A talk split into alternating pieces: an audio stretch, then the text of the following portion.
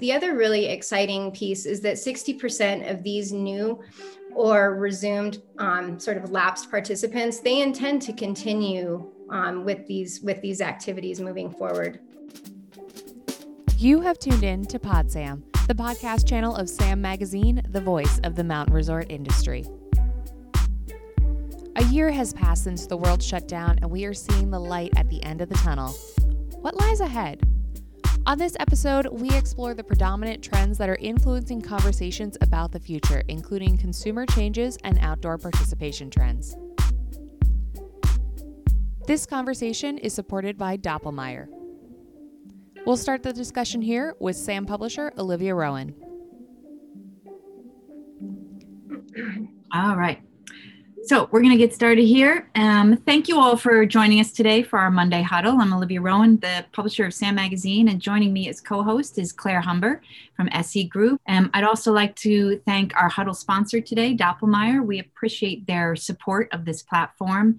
Um, it truly helps us continue to keep you connected and informed. So thank you, Doppelmayr.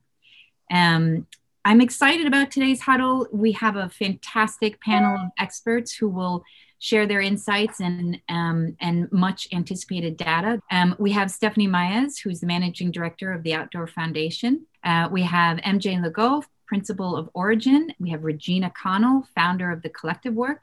We have Steve Wright, who's president and general manager at Jay Peak uh, Resort in Vermont, and David Norden, who is the CEO of Taos Ski Valley in New Mexico. Um, I'm going to turn it over to Claire. Claire, you're going to kick us off? Yeah, thanks, Olivia in one of the early huddles last year, uh, which was called Opening, we took a break from crisis management and started to consider what would be next. And at that time, we focused this, the discussion uh, on the emerging realities of the moment and opportunities for adapting to the new, very strange normal. We talked about out is the new in and the pent up demand for outdoor recreation. Uh, we talked about inside out and the necessity of taking everything outside with guest services. And we also talked about that critical importance of reaching out and checking in to maintain connections with our customers. Here we are a year later, um, winding down the winter season and reflecting on its successes, and, and there were a lot of them, um, and lessons learned, also a lot of them. It seems like a perfect time to consider what's next again in the Buckle Up huddle last year, um, focused on planning for the coming season, we noticed that in the spirit of never let a good crisis go to waste, there was an opportunity to reevaluate how we did things in the past, fix things that didn't work very well, make changes that could improve our guests' experiences, and factor in flexibility and resiliency to protect against future disruptions. And we're still faced with that opportunity framed within the additional context of our own and literally a, a world of lessons learned. Um, Want to catch up on these episodes? Head into the PodSam archives and check out episodes 27, 44, and 45. Um, given the worldwide global nature of the pandemic experience, there's a, just a tremendous amount of discussion happening right now related to the emerging trends that either have arisen from or been accelerated by the pandemic. So today we're going to look at those trends and talk about them in the context of how they might inform your decision making as you consider uh, both near and long-term plans for your operations. So let's dive on in. First trend the silver lining of 2020 outside. Um, so to take us through that, uh, we're excited to have Stephanie Maez, um, who is going to take us through their uh, outdoor participation um, data that they have been working on called the new outdoor participant um, COVID and beyond. So, Stephanie, can you take us through some of the key findings? Absolutely. Thanks, Olivia. So, you know, we hear the statement the outdoors is having a moment, right? We hear this in legislative meetings on the governmental affairs side. We hear it in funder and grantee meetings on the foundation and philanthropic side. We hear it when we're talking about brand development and marketing on the business side. And it's true, we know anecdotally that the outdoors is having a moment. What's more exciting though is how are we capitalizing and building on this moment to really contribute to the movement, right? To a movement that is about ensuring equitable access to the outdoors for all. And we're really, really excited about that and using this data as a tool, both for your work and for the purpose of building momentum around this movement. So, again, that is the focal point of this research. Um, really, it's digging into four specific questions. So, who are new outdoor participants as a result of COVID? And I think it's important to note that um, in this research, we are defining new participant as a new outdoor participant who, for the first time, is engaging in an outdoor activity now during the pandemic or is returning from not having engaged in an outdoor t- activity in the last year or longer. So, um, and in addition, as part of our 600 person panel, we also surveyed existing participants to have that comparative analysis piece. So, really understanding who demographically, psychologically, and behaviorally these new participants are. And then, what were the barriers previous to the pandemic that prevented folks from going outside? And really, what is the motive for them, and why did they begin engaging in outdoor activities during the pandemic? And then, better understanding once once the uh, COVID restrictions lift, what is their behavior likely going to be? And leading into that, what can we do to incentivize and really be proactive in increasing the retention of new outdoor participants? So, that being said, I think it'd probably be helpful for me to briefly give an overview of the methodology. But before jumping into um, the data itself, I wanted to mention I, I shared with you that this is uh, based on a sample of 600, pan- of 600 panel participants that were surveyed online through a 10 minute survey. I talked a little bit about how we define the new participant. And again, it's important to note that our sample is weight, it was weighted and representative of um, US adults ages 18 and over. So, that being said, let's dig into how people were spending their free time during the pandemic, how they are. And what are some of the key highlights that, that we gleaned and key learnings from this data? So, what we know is that new participants are typically spending their free time outside in doing activities that are available close to home.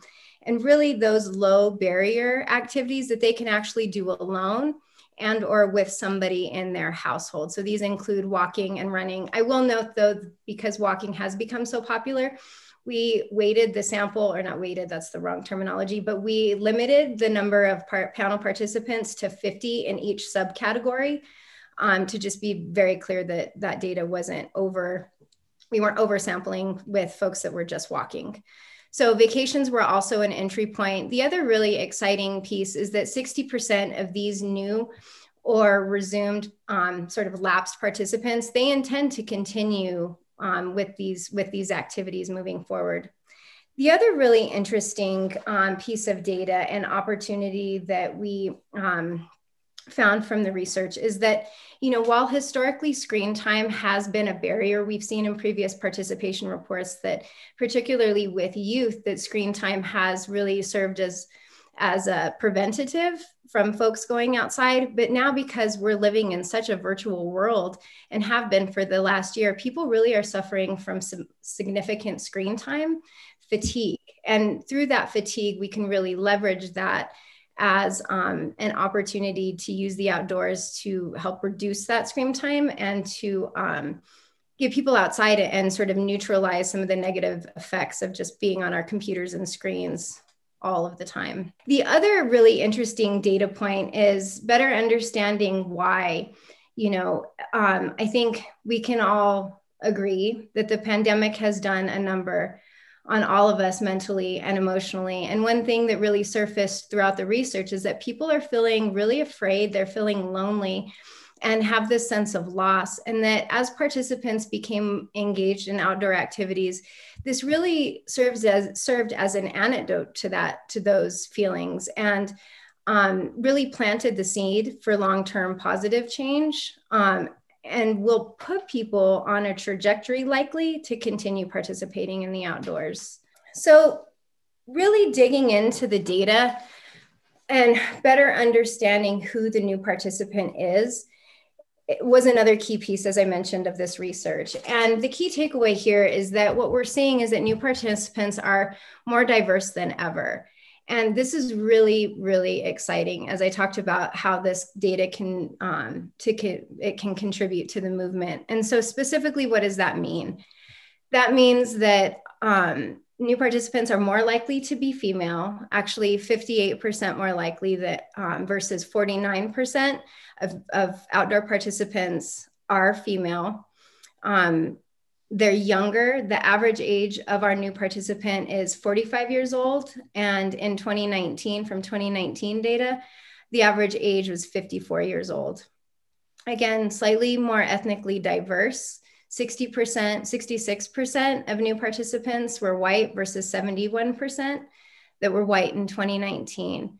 This is another interesting um, data point too. Most of the new participants, well, there was a significant increase in the number of new participants living in urban areas. So 36% versus 29% in 2019. We're also seeing that folks are um, participating in outdoor activities who typically have um, lower incomes than we've seen in the past. So 41% of new participants have an income of over $100,000 a year, Whereas in 2019, that was actually five percentage points higher. Um, so, in addition to the mental and emotional benefits that I talked about, other reasons for uh, participating in the outdoors that were expressed were getting exercise, getting out of the house, staying healthy. Uh, one quarter of new participants, you can see, they picked up running and jogging and bicycling. Again, those low barrier um, entry activities. One flag, though, is that one quarter of respondents did say that they will not continue participating in outdoor activities once COVID restrictions lift. This is a flag.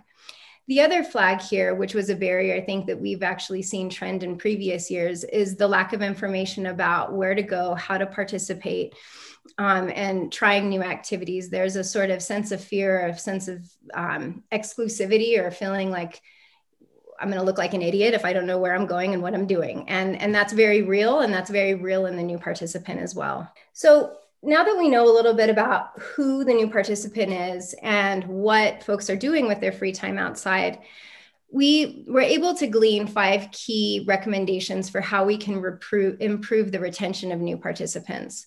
And these are relatively straightforward based on the data that you just heard. So, how are we able to invest in green spaces in urban? This really, I guess, isn't. isn't as relevant for this for this crew but i think there can be a tie-in in how um, you know the work that you all are doing on the mountain can potentially there can be an on ramp to urban communities and to those green spaces and and maybe pairing program. I don't know what specifically that would look like. And that actually also relates to the third point too which i'll talk about in a second.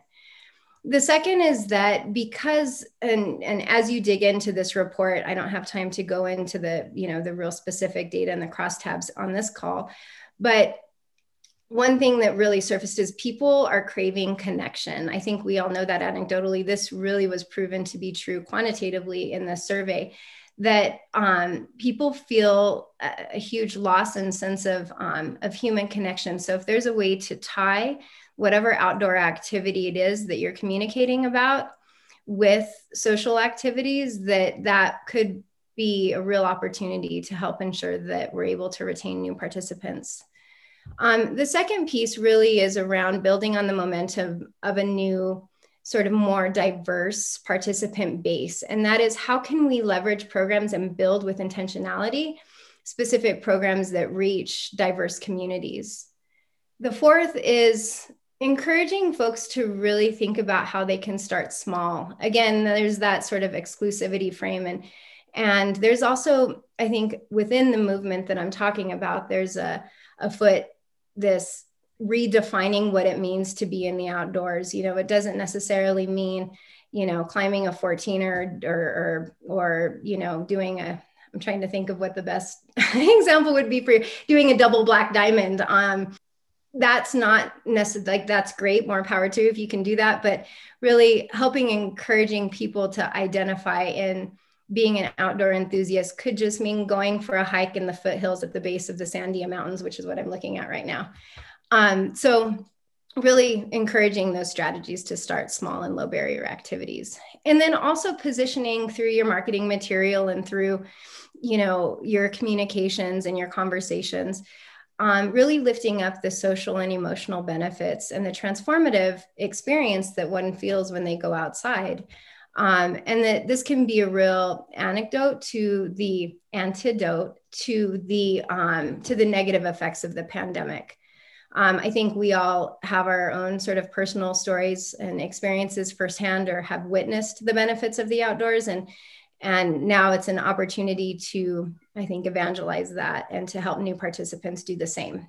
Really appreciate stephanie you sharing that that information you can check out the Outdoor Industry Association report, The New Outdoor Participant, COVID and Beyond, at www.outdoorindustry.org and at www.saminfo.com slash huddle. Let's move to our, our next bit of um, research that came in. Um, and this second bit of research comes by way of a social listening report that we worked on with a group called Metric Centric and Regina Connell, um, who's um, going to speak to it in a minute. Um, and this report analyzes the conversational data on digital media associated with skiing, snowboarding, and other winter activities. Um, but Regina Connell, founder of Collective Work, can you take us through a couple of the key findings from this? Absolutely. So, um, good morning, and good afternoon, everybody. Um, so, just to pull the camera back a little bit from, um, you know, f- to understand really quickly what social listening is and what it isn't, um, it's actually kind of a different way of listening to the customer. It's more um, kind of unprompted. Um, you're not you're not going to be able to ask specific questions. I think that you know all you really get to do is to kind of listen in on all the digital different kind of little breadcrumbs that uh, consumers leave behind. You're not listening just to Twitter. You're not just listening to Facebook, but you're listening to the entire range of what's available on what they call the open web. Um, we're not listening to specific people per se, um, although there are a couple of examples here and there. Um, but um, overall is just kind of at the aggregate level. So, what was it that really people kind of ended up talking about when they talked about this? Um, and just to pull the camera back one more step, um, you know, we, as Olivia said, we had done this report kind of from last year, from kind of uh, I think October 2019 to October 2020. This is a continuation of that in some sense um, and covers up through basically the beginning of March. So it's actually pretty fresh data. Um, so overall, very much in keeping with what Stephanie was talking about, kind of people really had a good experience overall in, you know, kind of at ski areas, ski resorts, and things like that. You know, overall, lots of good feelings. Yes, of course, there was some whining we might say about things like you know parking and about rentals and just you know questions about that but that started to dissipate. Um, what of course unsurprisingly there was in the middle of the season was a lot more concern about kind of crowding and things like that. Um, overall people liked the local experience that they were that they were uh, enjoying. And um, you know there were a lot of positive reviews and things like that about the local ski areas um, a little more up and down for the big destination resorts, um, concerns about crowding, et cetera, et cetera. So, so the, you know, there was a little bit of concern there, but I don't think that probably is a huge surprise. Um, as Stephanie was saying, what I call the newbies and the novices um, were overall enthusiastic about it, um, and uh, that was that kind of bodes well for the future. We have some ideas about that people took, of course, the COVID changes in stride. I mean, I think there was so much concern about that at the very beginning of the season, and I think that that overall, it's what restaurants and all those other stores and all those other places, you know, found out, which that people are actually pretty adaptable and pretty resilient, um, and so that was that actually boded really well. Most people on this um, Zoom are going to be interested in kind of comments about intention to kind of purchase passes and things like that for this next season. Unfortunately, we're not there yet. I think people are increasingly more optimistic that with vaccines rolling out and things like that, that that's going to be you know a little bit a little bit more normal for the next year. But really, I think we're going to have to listen through the summer to really kind of figure out kind of what the sentiment is around um, passes. I think the thing that was really interesting to us as we were reviewing the report is what was actually influential. And this really speaks to, again, what some of the things that Stephanie was saying about how the, um, you know, how there was an influx of newcomers. And last year, when we had been listening, all the action was on the forums. That was where it was all at and you know and then a little bit of kind of news the big influencers were kind of ski industry influencers et cetera et cetera this year, the most influential kind of media outlet, if you will, was travel and leisure, which really indicates to me that that's a much more general audience that's starting to look at this and not just necessarily kind of hardcore skiers looking at ski forums and things like that. So that was really, really interesting. Um, and overall, this you know will inform positioning and marketing and communications and how you decide to kind of roll out your marketing campaigns. But also, it should inform kind of what kinds of um, offerings to provide. Again, similar to what Stephanie was saying, there needs to be offerings for newbies and novices as well as the more experienced skiers.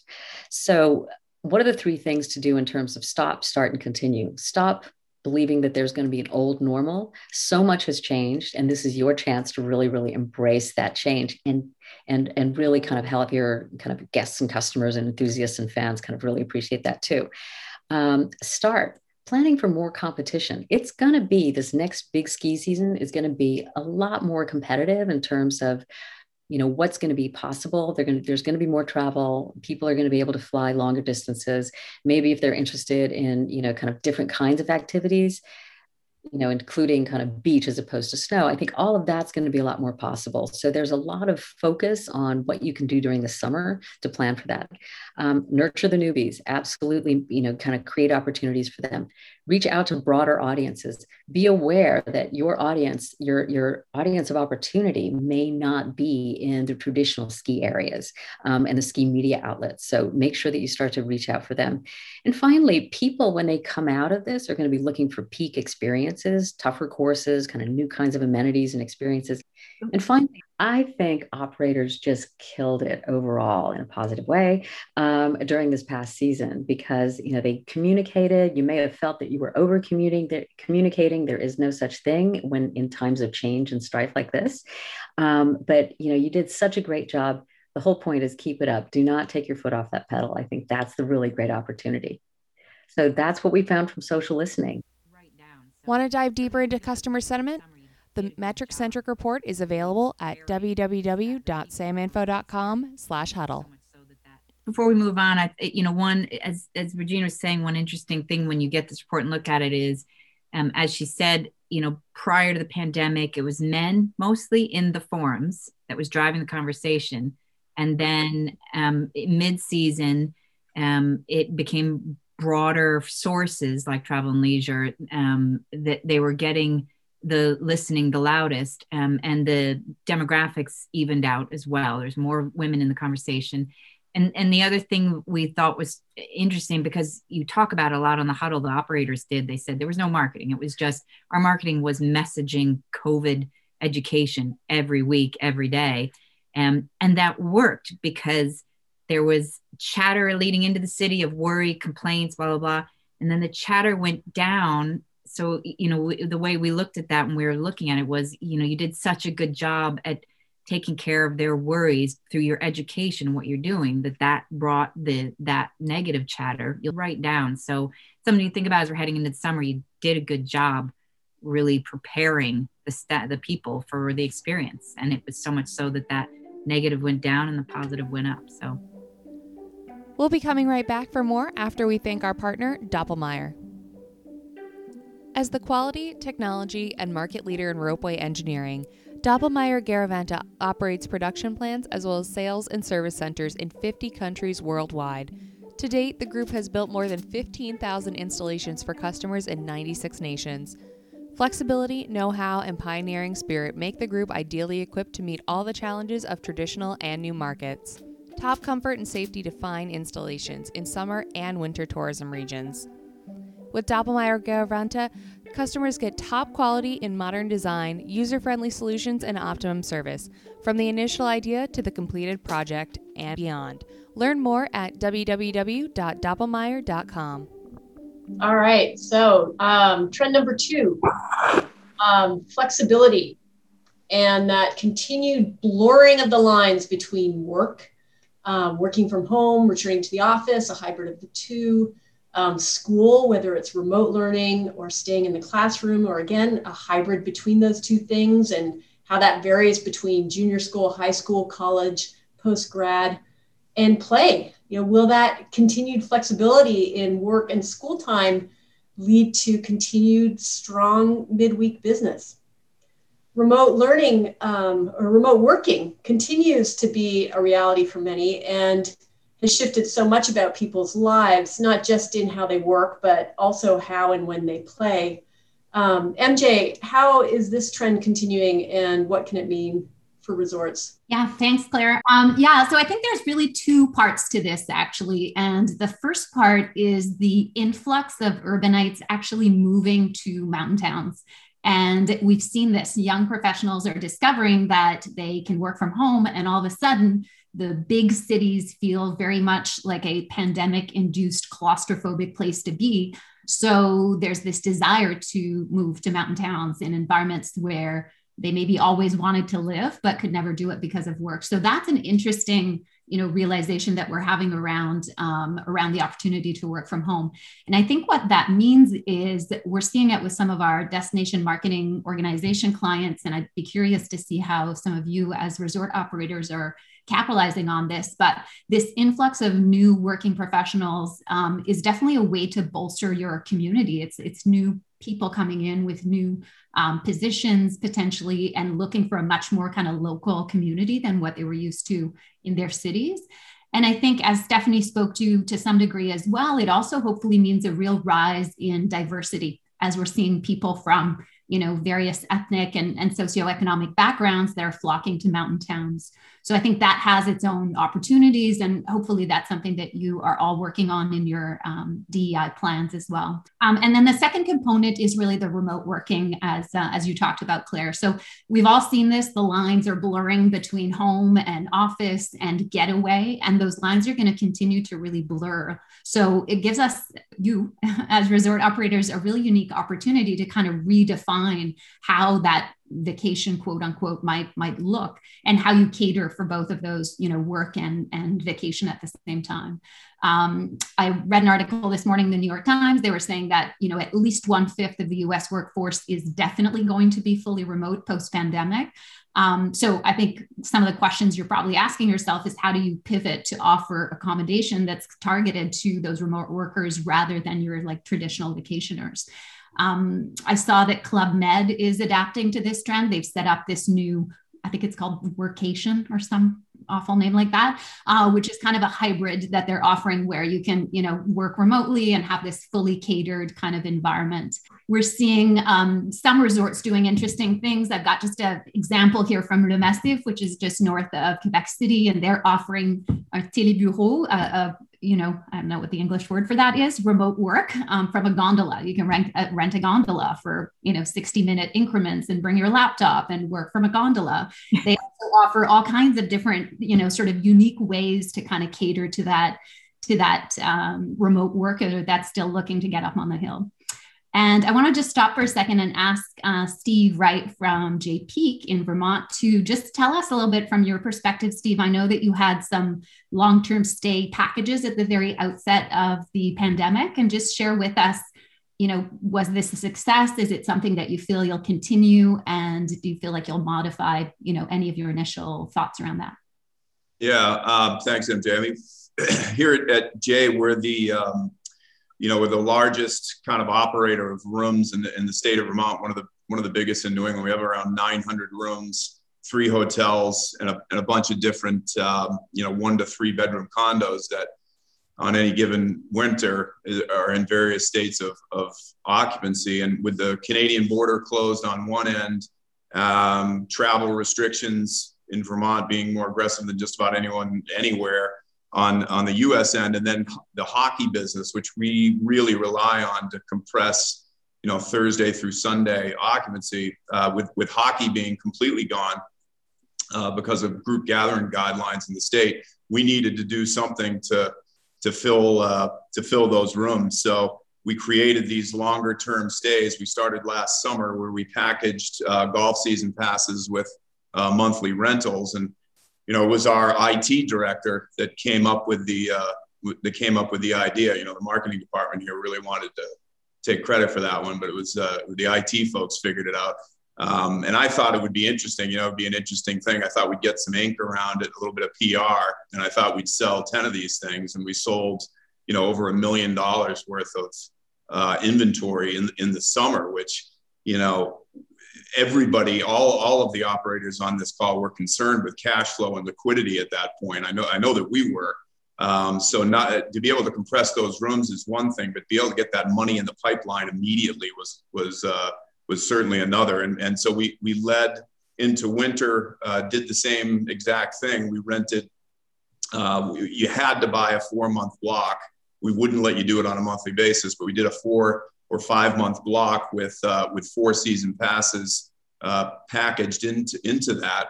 I had a lot more confidence uh, in the winter based off of what it looked like in the summer, so I didn't. Uh, I didn't uh, mock our IT director anymore after that initial uh, summer foray, and we we did another million bucks in the winter, um, and you know obviously the ADRs are are way way down, but you know you've got people here on campus uh, that are here on a daily basis. So you're getting per caps out of those folks all along the way. And you know, one of the softer pieces that you the, the upside here, aside from obviously the hit to liquidity that, that you get, is you get to build that deeper relationship with the guest. You know, it's one thing to have these people here for a Friday night through a Sunday morning, but when they're here every day and they start to feel like they're part of the culture at the resort, they, they feel like they're behind the curtain uh, and you get more data points against what they're what they're doing at the resort, the things they like, the things that they don't like. That that connection with the guest, you, you can't uh, um, overestimate how much that means. We turned, you know, of the of the 200 or 225 families that we got uh, in these relocation vacation packages. Um, somewhere around four or five percent of those folks turned into real estate buyers um, you know 11 12 13 of these folks bought real estate inventory and we've got you know a, another half dozen in the pipeline. So you can create a very cr- uh, strong connection in a very short amount of time and it and it uh, it begins to pay off immediately. And we suspect that we'll have those payoffs down the road uh, because of that. Is there anything that you're changing steve from the lessons that you've learned um, through this year with those packages well, only the amount of inventory that we can realistically dedicate to it, right? When we bounce back next year, uh, the border theoretically opens up and um, you know hockey returns. We need we need to be able to dedicate some of that inventory back toward uh, the hockey business because it's a it's a very uh, very bottom line driven segment of our of our business. But we will take a portion of that inventory out and use that as long term rentals um, again, not just for the liquidity piece, but for the ability to, to build those relationships with guests in a completely different way than we ever have. All right, so we're going to move on to um, our next trend, which is uh, plan ahead, um, reservations, um, plan ahead meaning reservations all online online ordering f&b rentals retail capacity control we did a huddle two weeks ago called the tech transition you know as we know prior to the pandemic the ski industry in general was a technology laggard but um, that has changed uh, quite fast, um, or is at least changing now faster than it has been before. So, as we learned on that huddle, technology this winter enabled us to re- remain operational during a pandemic, and whether it was managing capacity or um, using the tech in the learning centers, rental, F&B, tech offered a much needed frictionless experience. And the result was it provided a much better experience for our guests and reduced staffing in many cases that we heard. Um, so, um, and and the other thing we heard was many operators on that that huddle reported uh, jumps of 20 points in their NPS scores after switching to an online reservation uh, system. So, um, and then the final sentiment that I'll share is that um, everybody we talked to says they're never going back to the old way, and instead they're going to be leaning in more to tech to solve operational problems. You can lean into the tech transition by scrolling back one episode in the PodSam feed to episode 55 trend number four, um, and this was a sort of the battle cry of hospitality that came out of COVID: high touch, low touch, no touch. Um, Regina, you want to expand on that a little bit and share some insight from that world? Absolutely. So, um, yeah, I mean, it's it's really really similar to what happened in the ski industry, but the um, you know hospitality industry kind of also known as being laggards um, absolutely kind of um, kind of picked up their game this you know in 2020 and, and they had to.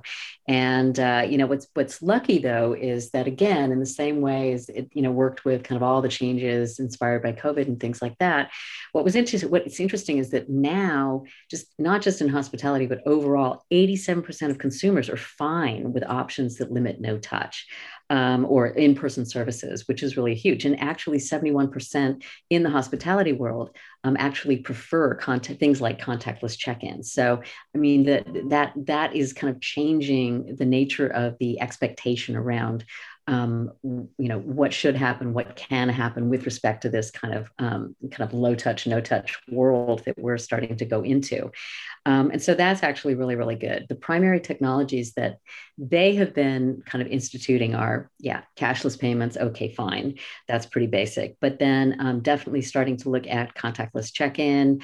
Um, definitely a lot of things around messaging during the guest during the guest stay which is really really a game changer. And even prior to the guest stay, kind of just making sure that all expectations on both ends are actually clearly set.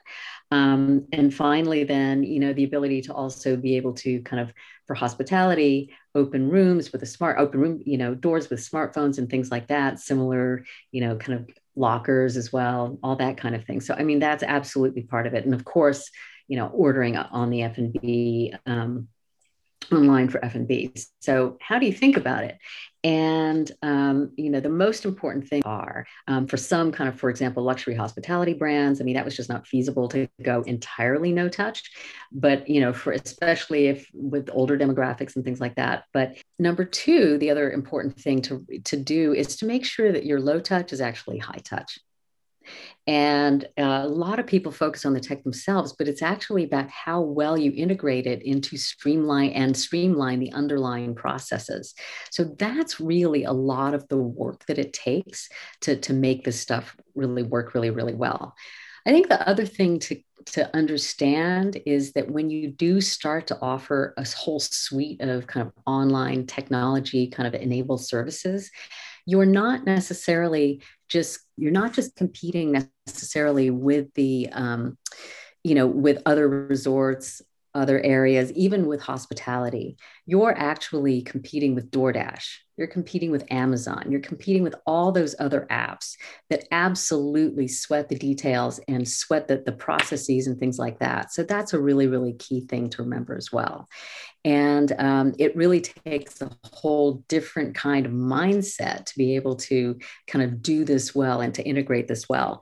Um, but the you know the benefits are actually really tremendous um, of thinking through that process because you're going to be able to actually streamline that process overall. Um, I think one of the key things to do is you start to really think about how to make this kind of low touch experience a lot more high touch and a lot more valuable for you because obviously there's a huge data component to all of this, data collection component to all of this, is to make sure that you do have some people on staff kind of who are able to really manage the user experience design process. And so that just means being able to do it from end to end and really doing it from the perspective of your guest and not just the perspective of the operator. That's one of the things that we always see kind of really falling down. And that's really one of the, um, the biggest opportunities there. Um, but on the other side of that is reduce costs, but then also, again, the richness of the data that allows the experience overall to be a lot richer and a lot more robust moving forward and a lot more kind of mm, able to kind of keep your competitive edge moving forward. So we are excited about that trend. Thanks, Regina. All right, uh, trend number five the convergence of uh, real and virtual, uh, and how the online presence allows organizations to not just augment the experience, but also enrich and maintain relationships. Uh, over the past year, we've seen just an unbelievable acceleration in virtual experiences. We see travel bugs trapped at home, satisfying their road trip cravings through the internet, um, health club classes happening in your living room. Uh, destination websites are now that critical first step, um, figuring out what's going to happen when you arrive. And you know, we talked about that a lot in social listening. I mean, it just becomes the the go-to reflex. Um, we rely on screens to do just so much now. Um, MJ, maybe you can talk a little bit about how this sort of accelerated trend of virtual experiences and technology can be connected back to our operators. Yeah, for sure. I'm not going to talk so much about the idea of utilizing um, technology in your marketing or any of those things. I think I think that's a very well established practice, and the power of, of you know video and experiences to um, entice people to come to your resort. What I do want to talk about is what we saw in 2020 was this unprecedented kind of shutdown of live sports. And what that created is just such a rapid kind of innovation throughout the sports sector.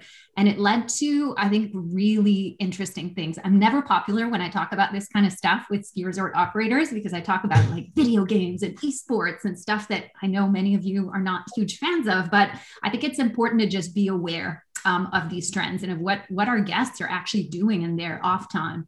And so what we're seeing is this, this growing convergence of virtual sports experiences and entertainments and esports experiences. And so uh, I'll talk about just two or three like quick examples. Um, we're seeing these at home amateur athletes, people like you and I, who are now able to compete against top level professionals in multiple kind of sports. So one example is uh, is Zwift. Zwift. I'm not good at pronouncing that. So Zwift is this online um, cycling and running training platform. Many of you might be familiar with them. I know all my staff are addicted to it. This year, they hosted their first ever virtual Tour de France in July. And so it allowed uh, professionals, like the, the professional Tour de France cyclists, and non professionals to compete on the same course and kind of see how they actually measured up. This was a dream come true for so many cyclists, right? Who got to experience these types of things and, and brag about it and see their results. And then on the right, um, the the like sexy gadget that you can see there is what Adidas launched um, just about a year ago, which is their DRM Smart Insole. And that allows any amateur soccer athletes to put this little device in their uh, insole and they can record and merge all of their soccer training with the video game FIFA. And so you can see your kicks, your shot power, your distance, your speed measured in real life. And then you're able to translate their stats and see how you compare to the pros and, you know, win digital rewards and, and all kinds of things like that. So I'm not advocating that ski resort operators should start to develop video games. I'm not advocating that, you know, you should start to have VR experiences. I just think it's important to talk about the fact that the, there's a blurring of the lines between real life sports and, and what's happening in the virtual world. And I think there's potentially a way for snow sports to capitalize on this trend or at least be aware of it. Yeah, what's really great about it is is and when we first started this conversation, the trend we had identified was real ver- versus virtual. And it's not it's both. It's it's about augmenting the experience not replacing it entirely. Like we had to replace a lot of things over the past year but what we found is how that actually augments the connection and augments what it means to actually participate. Um, regina you had some interesting things about the sort of hospitality industry again and sort of connecting those things yeah, it's really, really interesting. And you know, I'm pretty excited about things like augmented reality and mixed reality, which is which is what I think MJ was just talking about as well. And um, I think that's going to be really, really huge. There are a lot of technology companies that are coming out with, you know, kind of uh, abilities to, they're starting to move in that direction and if you think that it's all about like the huge kind of you know vr headset thing. Um, there's a company called Snap, which is you know kind of vaguely a social media company that um, has got a really good looking pair of sunglasses that actually look halfway normal. I mean, still obviously they're doing something um, but it's actually pretty exciting to be kind of able to see those technologies start to kind of come to a place where it's it really feels that you can actually integrate it with what it is that you're doing um, and so one of the other things that that is actually interesting though is to actually augment not necessarily from a technology perspective what you're already doing um, through something like a through something like classes. So let me just give you an example.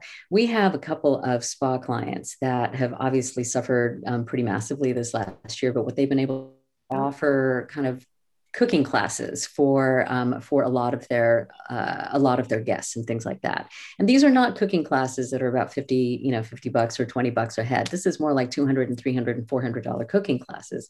And they've been able to use that to not just build kind of stronger bonds with their guests who with their regulars who can't get there but actually what it's done is it's allowed them to reach out to a broader demographic a younger demographic um, to be able to kind of raise awareness of kind of how special this place is and so it's not just a form of marketing um, but it's actually a new form of revenue. And what they're planning on doing, this company, is to be able to kind of roll out more and more experiences through the digital channel. Nothing, of course, is going to replace kind of going there in real life, but but it's all about continuing to actually take what the brand is, what the lifestyle is, and really start to kind of offer that to fans and to create a new fan base out of that. So that's a whole new level of product development, but um, and just leveraging the the you know the digital channel, but it's actually something that that uh, a lot of um, kind of more lifestyle oriented brands and hospitality and beyond are very interested in. It's such a bottomless conversation. This one that I think is really intriguing. Like you could just go to like think about ski school and you know what kind of fitness classes can you do with your with people that come to take lessons and things like that like it's just endless ability to augment rather than thinking about it as replacement uh, okay, our final trend is um, really this is something that is just becoming so loud in the conversation around business these days, and that's the notion of, of a deeper connection um, with your customers, with your team, with your community, with the planet, uh, and finding really, really great value in that deeper intention. Um, related to this, uh, one of the components of connection that, that we've really seen amplified over the course of the pandemic is um, related to trust. And we've seen, as we've seen over the past year, consumer trust evolves and changes within the larger context of what's going on in the world. Um, MJ, talk a little bit about what you're seeing when it comes to the sort of current trends related to trust and, and forging deeper connections around that.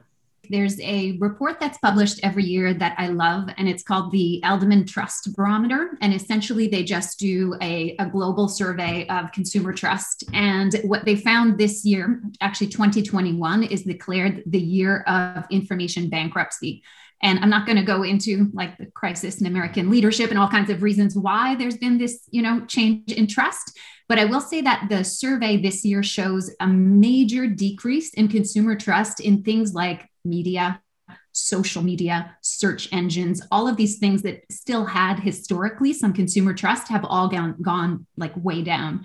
And what we're actually seeing as the, the, the number one trustworthy source is businesses. And that's a really big shift from, from what consumers have said in the past. And it's obviously a really important um, component for, for you to be aware of. The other component that's really interesting this year is the fact that, that trust is local and employers are a mainstay of trust. And, and consumers are saying, I trust my employer more than social media, more than honestly any other source. And so I think that's just a really important change and something for, for all of you as employers to be aware of. And so, you know, in terms of what it means, I think there's some obvious things all of you have started doing all kinds of things in, in kind of crisis management, whether it's like weekly Zooms with your teams or, or you know, um, mental health discussions, whatever it might be. I think it's important to think about what you're going to be doing and how you'll adapt post pandemic uh, with some of these tools that you've created to, to maintain or create trust with your, your employees and your staff. Something that um, Jay Peak did earlier in the year that to me really is an example of, of building trust. It was an email that was sent to um, the Canadian database. I'm a, I'm a Canadian. I received the, the email, and it was essentially just a, a email from from Steve at Jay, kind of telling us, "Hey, it sucks not having you guys here. Um, we hope things will get better, and we're thinking of you." You know, paraphrasing here, Steve.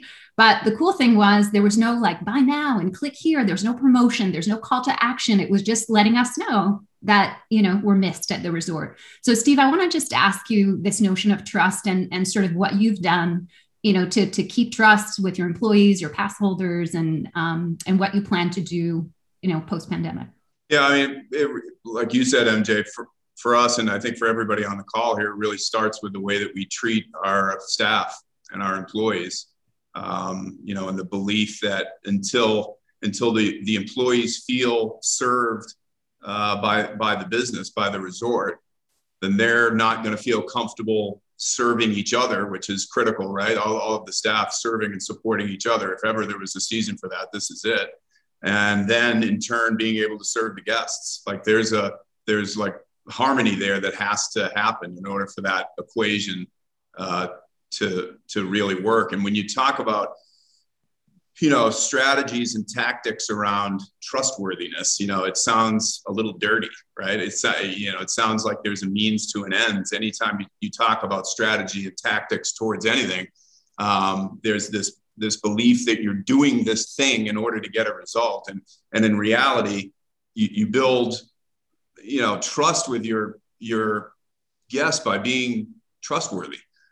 You know it's as it sounds trite but it's as it's as simple as that. I mean um you know with, and when we the the piece that you showed there was that was just a byproduct of us you know sitting around a directors meeting one day saying jesus it's weird to not have people speaking french in lift lines. It's weird to not see all of the canadian guests that are here and we all just sort of said well why the hell are we just telling each other this you know we should tell the canadians um, that we miss them. You know, it wasn't, we didn't sit around and, and say, well, this is going to probably increase our tr- trust quotient by 15%. It was just something that, you know, that, uh, that we ended up doing. And I, you know, it's, it's something, you know, and believe me, the irony is not lost on me that a resort that was shut down by the SEC for being untrustworthy is, is uh, pounding the table on a conversation about trust. It's not, it's not lost on me. Uh, but honestly, we we had more to do in that realm than anybody because we had to rebuild it. Uh, so maybe we put a value on that that's that's even uh, that's even a little bit more a little bit different than than other folks. And I would, you know, the only other thing I would say is, you know, for me, it, for this whole season, really, it wasn't what people were saying as it related to um, trust and relationship building. It's who was saying it, right? We there were GMs that were talking about um, you know their values. There were there were COOs that were talking about supporting things like BLM and, and stopping Asian hate and workplace equity, things like that. Um, and then you and you had presidents talking about safety. You know, these are all non-transactional communications. It's not the the resorts aren't reaching into your wallet when they do that through through these videos and through these uh, email communications. And there's more power in that uh, than than people understand. I think you know. I mean, look at how we react when a brand reaches out to us to either ask a question or something that doesn't feel like they're trying to get us to incent purchase. I mean, th- those are the relationships, at least for me, that end up being the strongest. And I think in turn, you, you're going to see the industry do a lot more of that. And I think that this industry has to because there are a few players that are having primarily transactional based pricing conversations in order to grow volume. Uh, and to the extent that, that the bigger players are moving to the right, it opens up opportunity for these smaller and medium sized resorts to go left and to continue to have conversations that, that build relationships, that you refine your experiences with them, and maybe charge what you're worth um, and so that you have a different option out there for the skiing and snowboarding public to choose from that's not just predicated on pricing. Thanks, Steve.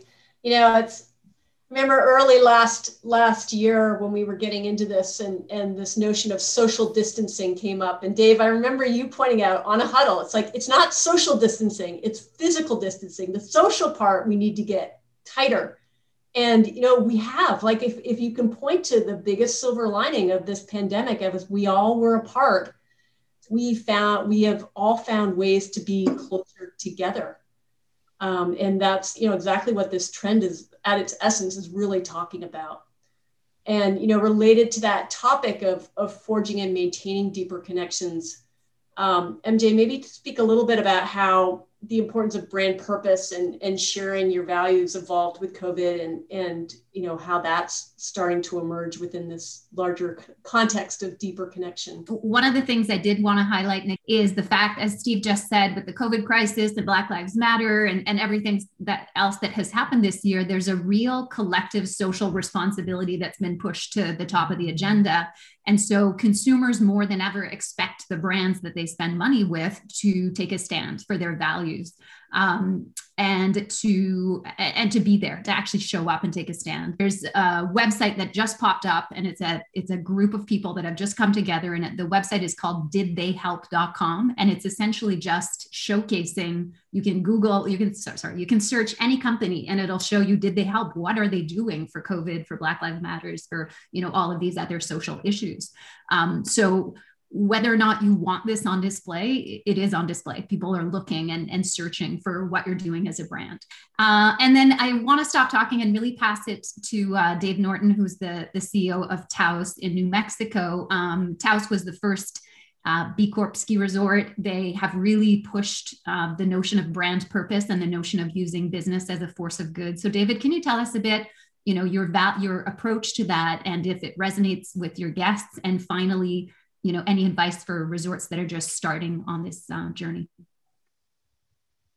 Yeah, sure. Thank you very much for having me. Uh, I guess when you think of post-pandemic, the one of the things we get most excited about is being able to return to our environmental and social responsibility work. And that was kind of put on the back burner just to deal with how to operate a, a resort. So, but but having that uh, opportunity ahead of us is very exciting. Uh, we became the first ski resort certified as a B corporation in, in 2017.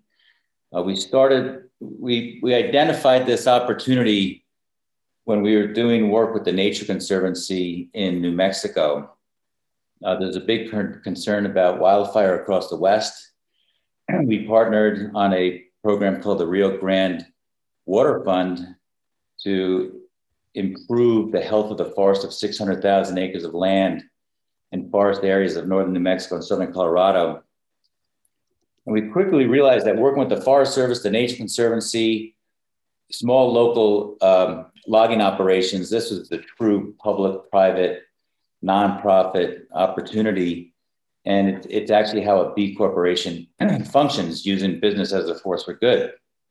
Uh, B corporations are those organizations assessed on their environmental and social responsibility, and the the big names out there are Patagonia, Ben and Jerry's, New Belgium Brewing, Danone is a big multinational, uh, Dr. Bronner's, and we are the uh, the first ski resort certified as a B corporation. We didn't really know exactly what we were getting ourselves into, but now it impacts almost every decision that we make. The certification, the importance of social and environmental responsibility, the importance of the community. Um, it has greatly in, in, improved our recruiting efforts because millennials want to work for organizations where there's strong purpose and aligned values.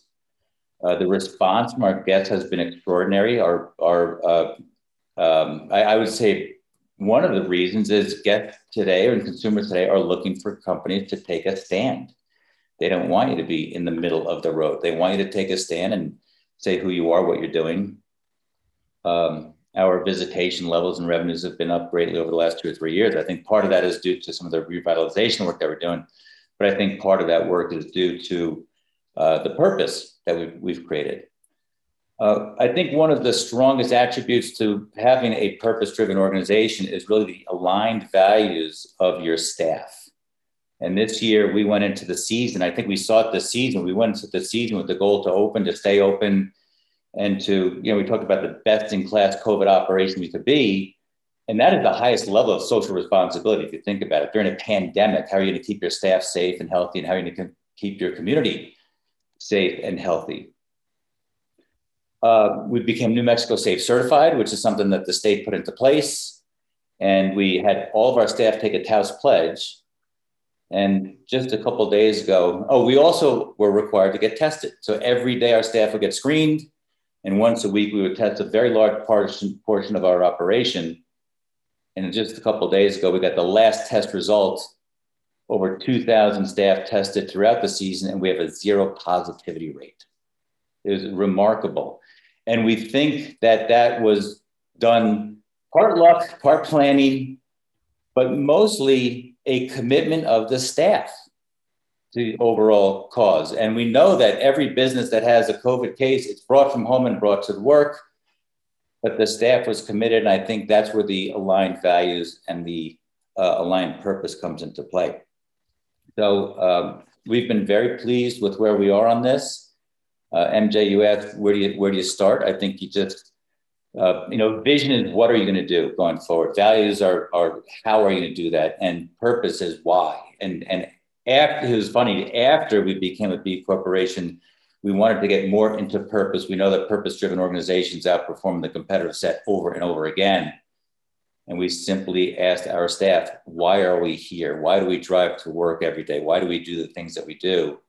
And, and I, I'm a strong believer in purpose. And I think that's a, a very simple way to start. Get in the room and, and ask why. And, uh, you know, for us, it's to enjoy, to protect, and to give, you know, to enjoy the outdoors for ourselves and our guests, to protect our local environment and the planet, and to give back to uh, our, our staff really and our community. Great. Thank you so much, David. Um, but I thought it'd be fun to just do a quick uh, round of final thoughts. Um, so um, if you guys could each leave us a, a little a little morsel to take away. Um, let's start with um, Regina.